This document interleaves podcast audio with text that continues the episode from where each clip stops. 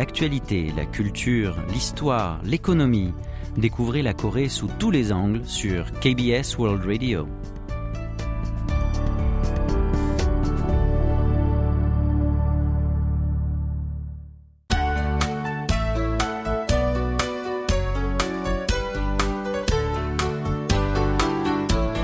Séoul au jour le jour.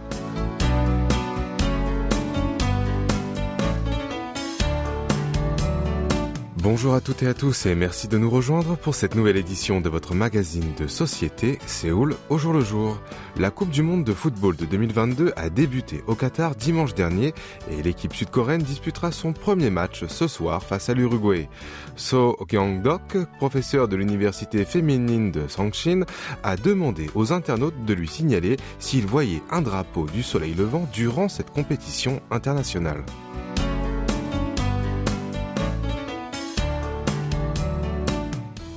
Qui a lancé une campagne mondiale pour bannir le drapeau du soleil levant dans le monde, prête un regard particulier sur le mondial du Qatar. Il a déclaré récemment dans un communiqué que si les supporters nippons soutiennent leur équipe nationale en arborant ce symbole de l'impérialisme, il le dénoncerait immédiatement à la Fédération internationale de la Football Association, la FIFA, et propagerait ce problème aux quatre coins de la planète à travers les journalistes étrangers. En effet, ce motif a déjà fait son apparition dans ce pays du Moyen-Orient peu de temps avant l'inauguration de la manifestation sportive. Sur un mur extérieur de Laguna, un centre commercial situé à Doha, une publicité des fans nippons a été affichée. Sur un de leurs visages a été peint ce symbole controversé. Cette publicité a été retirée après la protestation des ressortissants sud-coréens. Lors de la dernière édition de la Coupe du Monde en Russie en 2018, des séquences de Japonais brandissant ces drapeaux pendant le match opposant le Japon au Sénégal en phase de groupe ont été diffusées en direct à la télé. Selon l'universitaire, si ce drapeau paraît encore dans les stades ou les écrans de télé, il s'en servira comme d'une occasion de faire savoir aux quatre coins du monde que un drapeau représentant un crime de guerre, tout comme la croix gammée nazie. Le drapeau du soleil levant est un drapeau militaire arboré par le Japon pendant la Seconde Guerre mondiale. Il est composé d'un soleil de 16 rayons rouges sur un fond blanc.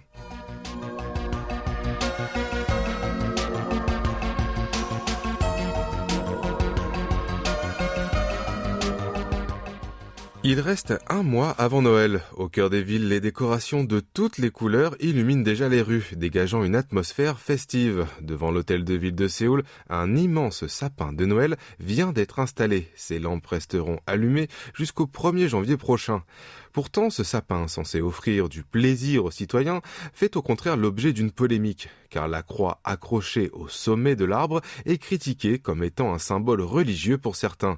Pour les chrétiens, c'est tout à fait normal d'arborer une croix au jour le plus important de leur religion. Or, pour d'autres, Noël n'est pas seulement une fête pour les chrétiens, et la présence d'un crucifix peut gêner les personnes d'une autre confession ou les athées.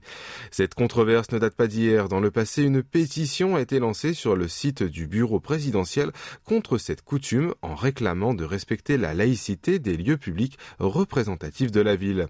En 2008, un citoyen a demandé au centre de signalisation de la discrimination religieuse, sous la tutelle du ministère de la Culture, de remplacer la croix par une étoile, car elle ne peut pas être vue comme un symbole culturel neutre. Le ministère a donc préconisé à la municipalité de Séoul de régler elle-même le problème en prenant compte de l'opinion publique, du fait que cette décoration peut provoquer des polémiques sur l'équité avec d'autres religions. D'ailleurs, certains prétendent que l'étoile correspond davantage au sens chrétien de Noël. Selon eux, le 25 décembre célèbre la naissance de Jésus-Christ et les trois rois mages ont trouvé l'enfant Jésus dans une crèche en poursuivant l'étoile de Bethléem.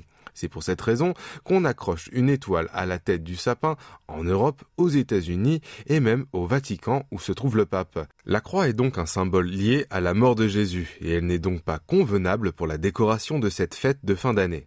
En fait, le sapin au pied de l'hôtel de ville de Séoul portait une étoile à partir des années 60 jusqu'à 2002.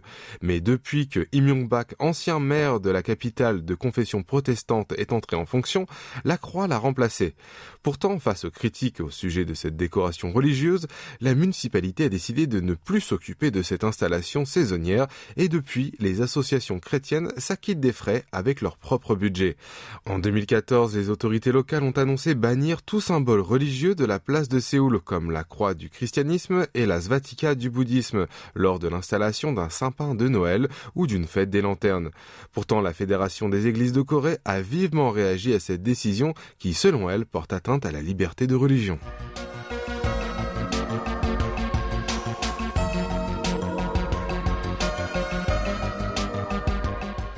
Un système de dons pour sa ville natale ou autre débute l'année prochaine, à savoir dans près d'un mois.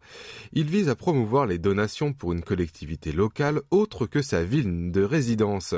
Les donneurs peuvent donner jusqu'à 5 millions de won par an, soit 3600 euros. En reconnaissance, euh, ils peuvent bénéficier d'un crédit d'impôt et recevoir un cadeau préparé par chaque administration régionale s'ils le souhaitent. Mais les prix des présents ne doivent pas dépasser 30% du montant donné. À l'approche du lancement du système, la province de Jola du Sud a dévoilé 118 produits qui seront offerts, un nombre bien plus élevé que d'autres régions. Ces 22 villes et districts ont choisi chacun 5 spécialités locales. Ce sont notamment du kat kimchi de Yosu, des poires de Naju, ainsi que des ombrines, une espèce de poisson de Yangkwang. À part les produits culinaires, il y a aussi des billets d'entrée pour le jardin national de la baie de Suncheon, des bons d'achat touristiques et ceux destinés au marché traditionnel. Quant à la province de Chungcheong du Sud, 15 produits figurent sur la liste. On y retrouve notamment des sachets de riz locaux, des alcools traditionnels et du ginseng. La ville de Gim 김제 en a choisi 51, y compris des gâteaux traditionnels, du bœuf coréen et des billets de location d'un terrain de camping. La province de Jola du Sud a expliqué que les cadeaux avaient été sélectionnés en prenant en compte l'équité et la représentativité de chaque ville. Selon lui, ces produits agricoles et halieutiques récoltés et chassés dans la nature ont une qualité hors du commun et ils devraient avoir une grande compétitivité par rapport aux autres collectivités territoriales. Pourtant, cette concurrence du meilleur cadeau n'est pas bien vue par tout le monde, car les autorités régionales se concentrent uniquement pour attirer les donateurs plutôt que de réfléchir soigneusement sur la façon de dépenser l'argent donné. Les objectifs de ce système de dons consistent à conforter les finances des administrations locales pour dynamiser leur économie. Le don doit servir pour soutenir les classes défavorisées, former les adolescents ou promouvoir la culture et l'art. Un employé d'une trentaine d'années indiquait qu'il est important de savoir comment son argent sera utilisé avant de faire un acte de charité. Selon lui, les gens qui veulent vraiment participer à une bienfaisance n'espèrent pas recevoir une récompense en échange.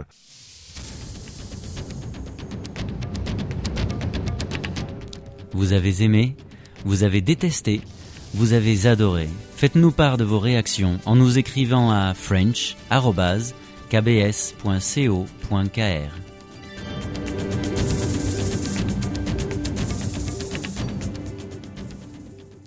Et oui, vous êtes bien sur KBS World Radio pour votre magazine de société Séoul au jour le jour en compagnie de Franck Atlani ce jeudi 24 novembre.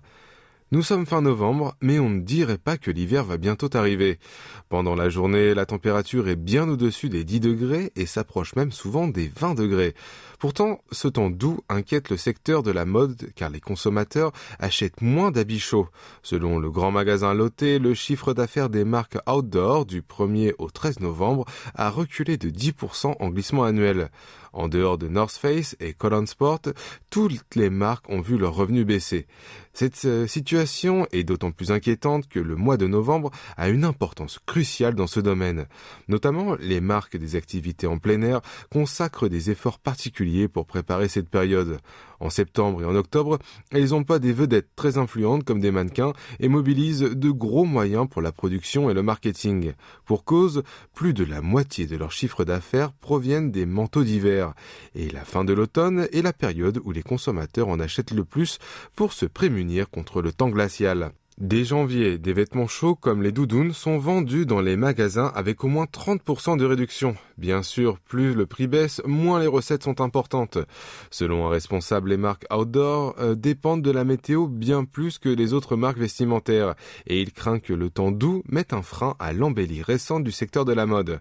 Par contre, la douceur de l'automne fait sourire les grandes distributions. Comme les gens passent plus de temps à l'extérieur, les ventes d'articles de camping, de travers de port pour barbecue et de bière ont connu une hausse importante. Les supérettes situées dans les aires de repos, près des sites touristiques ou des stations balnéaires se réjouissent également de la ruée des clients. Elles ont vu surtout les ventes de bière, de glaçons et de glace s'accroître par rapport à l'an dernier. D'après un responsable du secteur, le chiffre d'affaires d'une supérette ouverte 24 heures sur 24 est lié étroitement à la fréquence des passants dans la rue. La différence est considérable le jour où la pluie tombe, la journée ou bien la nuit. Avec la montée des températures en plus de la sécheresse de cet automne, les principales franchises comme GS25, CU ou 7-Eleven et Imar24 devraient établir un record de bénéfices.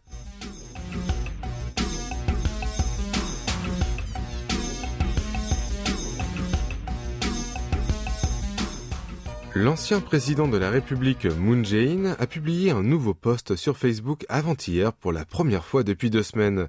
Dans cette publication, il a commenté le livre Une bonne inégalité de Che Byung-chon, directeur de l'Institut pour une nouvelle économie de croissance. Il a regretté que l'auteur ait qualifié d'échec la revalorisation du salaire minimum lancée pendant son mandat en raison du choc du marché de l'emploi en 2018. En cinq ans, le SMIC horaire a augmenté de 7,3% pour atteindre 9 9160 won, soit 6,5 euros. Selon Moon, sa politique visait un impact sur le long terme tout en prenant en compte le choc à court terme. Il s'attend à ce que l'évaluation soit faite à nouveau de longues années plus tard avec plus de données statistiques. L'ex-chef de l'État affirmait que ce bouquin défiait les idées reçues sur l'inégalité et il partageait profondément l'argument selon lequel il faut une évolution de la perception dans les politiques économiques du camp. Il a recommandé le livre en espérant dynamiser les discussions sur l'inégalité présente dans nos sociétés. En revanche, Moon a critiqué le livre qui, selon lui, n'aborde seulement la surface du problème de l'inégalité sans entrer profondément dans le sujet. Notamment, le texte n'évoque pas le facteur primordial qui contribue à transmettre l'inégalité à une nouvelle génération et à l'enraciner dans la société. Moon a remarqué que la situation inégalitaire de la Corée du Sud est davantage structurelle et héréditaire. L'ancien président de la République a commencé cette publication par les phrases qu'il a eu du mal à lire pendant un moment, période pendant laquelle il a perdu le courage de reprendre la lecture de cet ouvrage. Certains ont estimé que cela sous-entendait son cœur lourd à propos du mouvement de foule tragique d'Itaewon, mais également de la polémique autour des chiens Pungsan.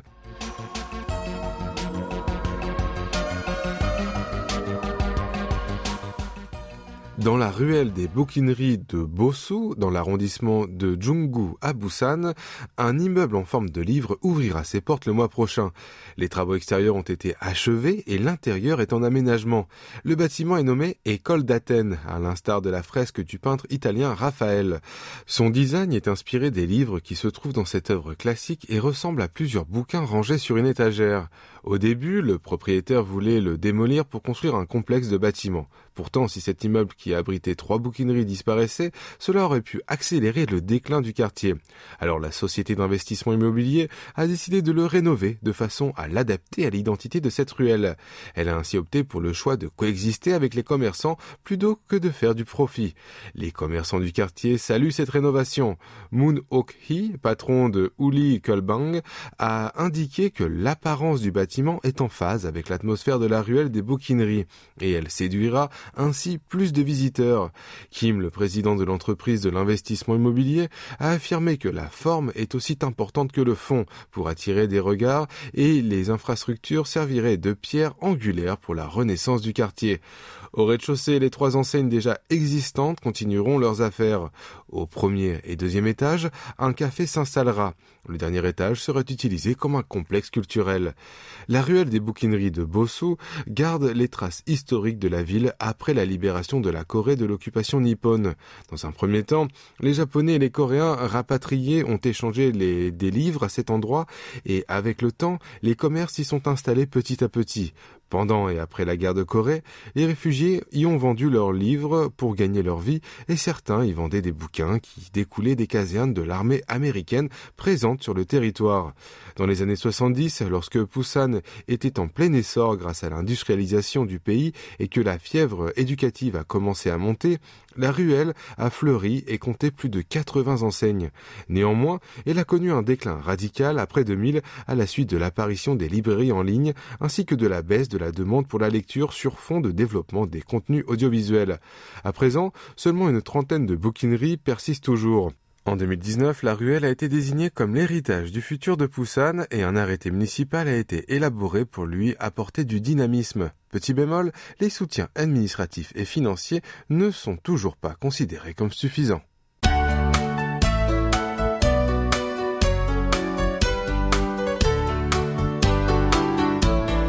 c'est la fin de notre émission Séoul au jour le jour du jeudi. C'était Franck Atlani au micro, Ijeon à la rédaction avec Oh Hayang à la réalisation. Merci de nous avoir suivis et je vous souhaite une très belle journée.